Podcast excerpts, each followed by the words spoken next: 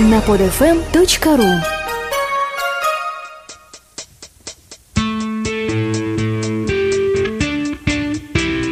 Что было бы, если бы Бивис и Батхед получили высшее образование?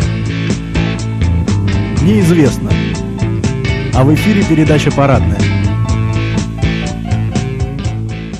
Здравствуйте, друзья! В эфире 18-й выпуск передачи «Парадная». Сегодня с вами ответственный председатель нашего коллектива Вячеслав Суханов. Здравствуйте, Вячеслав. Здравствуйте, Феликс. И замечательный художественный руководитель проекта Феликс Сигнет. Здравствуйте, друзья! Добрый день, добрый день. Я еще ставлю трюки в этом коллективе и танцы. Сегодня у нас радостное событие. Нам написали. Пока Вячеслав готовится прочитать вопрос, я хотел бы напомнить вам, что мы с Вячеславом работаем бесплатно, и поэтому мы начинаем подумывать о том, чтобы похитить сына Касперского. Пишет нам Ася Али Султанова из города Санкт-Петербург, 91 года рождения, девочка. Проживающая по адресу. Ее красть мы не собираемся, мы зачитаем ее вопрос. А меня в последнее время волнует вот такой вопрос. Что есть современное искусство в России? Кино, книги, фото, живопись, театр. Побывав на нескольких современных постановках, услышав там откровенный мат, многочисленные сцены секса и прочие вещи, которые позиционируются как э, современные в кавычках и оригинальные, опять же в кавычках, не получил получила ни малейшего удовольствия и даже не поняла, где я была.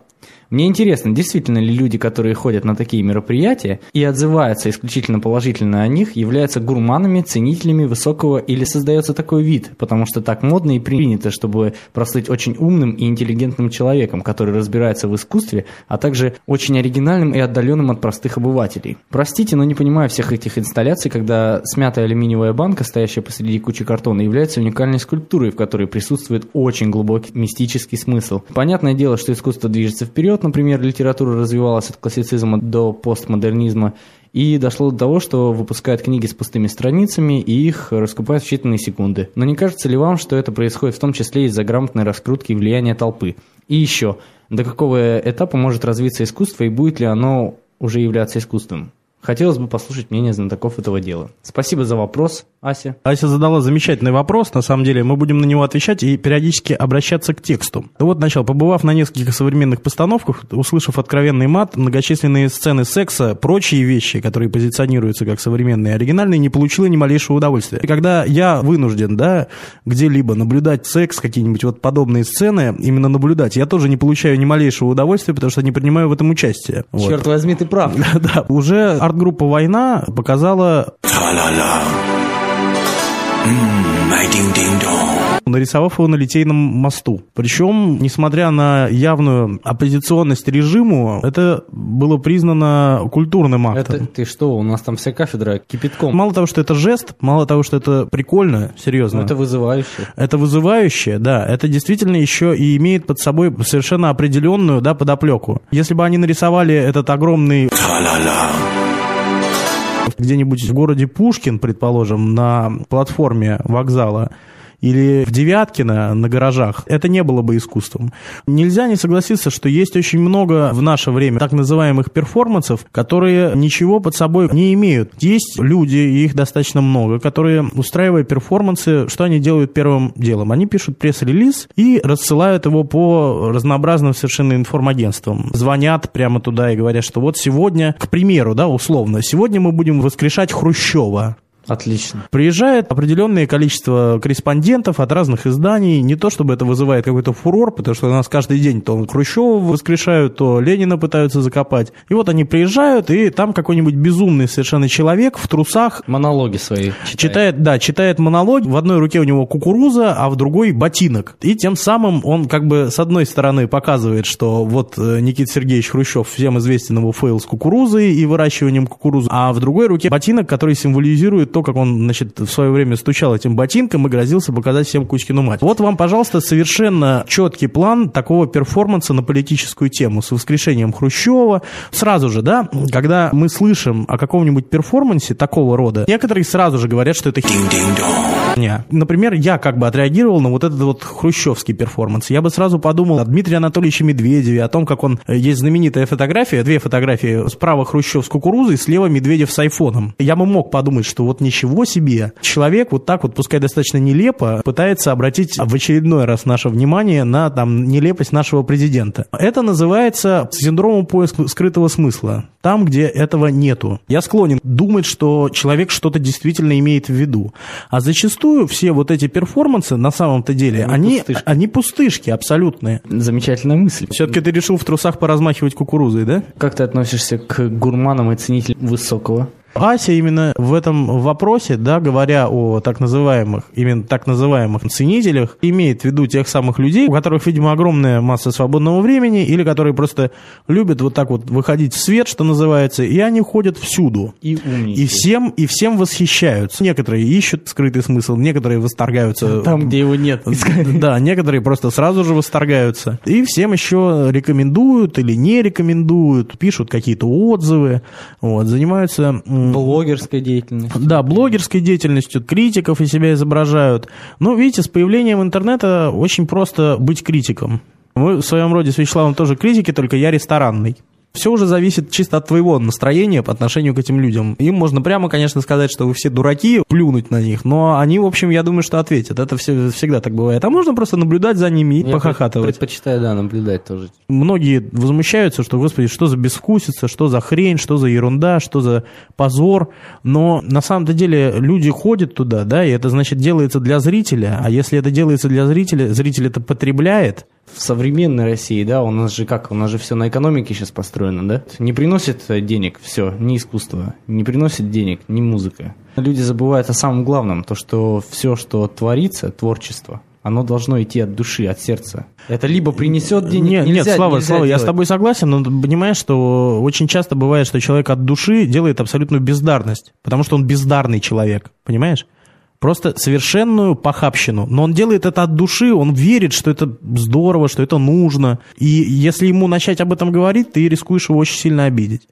А если не начать ему об этом говорить, ну, ты рискуешь его оставить в положении человека, который будет э, повышать чувство собственной важности за счет того, что он делает. Ты просто бросишь человека. До какого состояния может искусство раз, э, А, ну- разойтись? ну до, да, вот- до абсурда. Это конкретный ответ. И будет ли это уже являться искусством? Ну, наверное, на том этапе, на котором мы сейчас находимся, и на том этапе, на котором э, в будущем мы будем находиться. Ну да, наверное, это будет являться искусством, но уже другим искусством, потому что Ася сама пишет, что вот, к примеру, литература да, развивалась. Ну, все же развивается. Люди меняются, как это ни странно. Если взять человека 20 лет нашего времени и, предположим, человека 20 лет из 80-х годов, это будут совершенно разные люди. А представьте себе, что будет еще через 30 лет. Я не знаю, к чему мы идем. Может быть, к полному примитивизму, а а потом, может быть, будет новый ренессанс. Мессия всего искусства – это просто дать людям знания. Видишь, говоря... На- во- воспитать в нас что-то. Потому что когда я ходил в Эрмитаж два года подряд, каждый день практически, могу сказать, что мне куча всего не нравилось. Мне не нравился второй этаж почти весь, кроме там, где доспехи стоят, да, в зале. И то непонятно, почему они такие маленькие. Потому что люди были меньше слова. Вот. Это, это я уже потом. А, Но я ходил, я никого не, не читал А. ничего. Я просто ходил туда и смотрел на все картины, абстрагированно от того, кто там. Ну, кстати, вот знаете что? Это очень важно, то, что Вячеслав сейчас говорит, потому что очень часто мы уже что-то зная, э, смотрим с позиции людей, которые уже что-то знают. И вот, кстати говоря, в этом плане, часть э, Асиного вопроса про картонную коробку и банку, позиция незнания, она во многом избавляет человека от поиска скрытого смысла. А, ну- Но с другой стороны, Вячеслав, от незнания у человека не вырабатывается вкус. Почему детей водят по музеям? Не для того, чтобы им потом мороженое за это купить, а для того, чтобы вкус воспитывать в первую очередь. Хотя многие, опять же, делают это, потому что так делают другие, что так принято. Просто я помню первый анализ картины, который мы делали. Он заключался в том, что нужно было описать картину. Все просто. Любая картина сводилась к тому, что предмет стоит вот так вот, перспектива такая-то, и все. И все они там следовали этим канонам, и ничего там супер естественного или гениального в этом не было. Они просто рисовали. А гениально это сейчас только потому, что оно висит в Эрмитаже. Все. Потому что даже тогда современники, да, Ван Гога, например. так Ну- и, и сейчас же каждый из нас там да, рисуешь ты в фотошопе, да, у нас сейчас технологии развиваются, или там в Corel что-то малюешь, у тебя есть планшет. Это тоже искусство. Может быть, а может и не быть.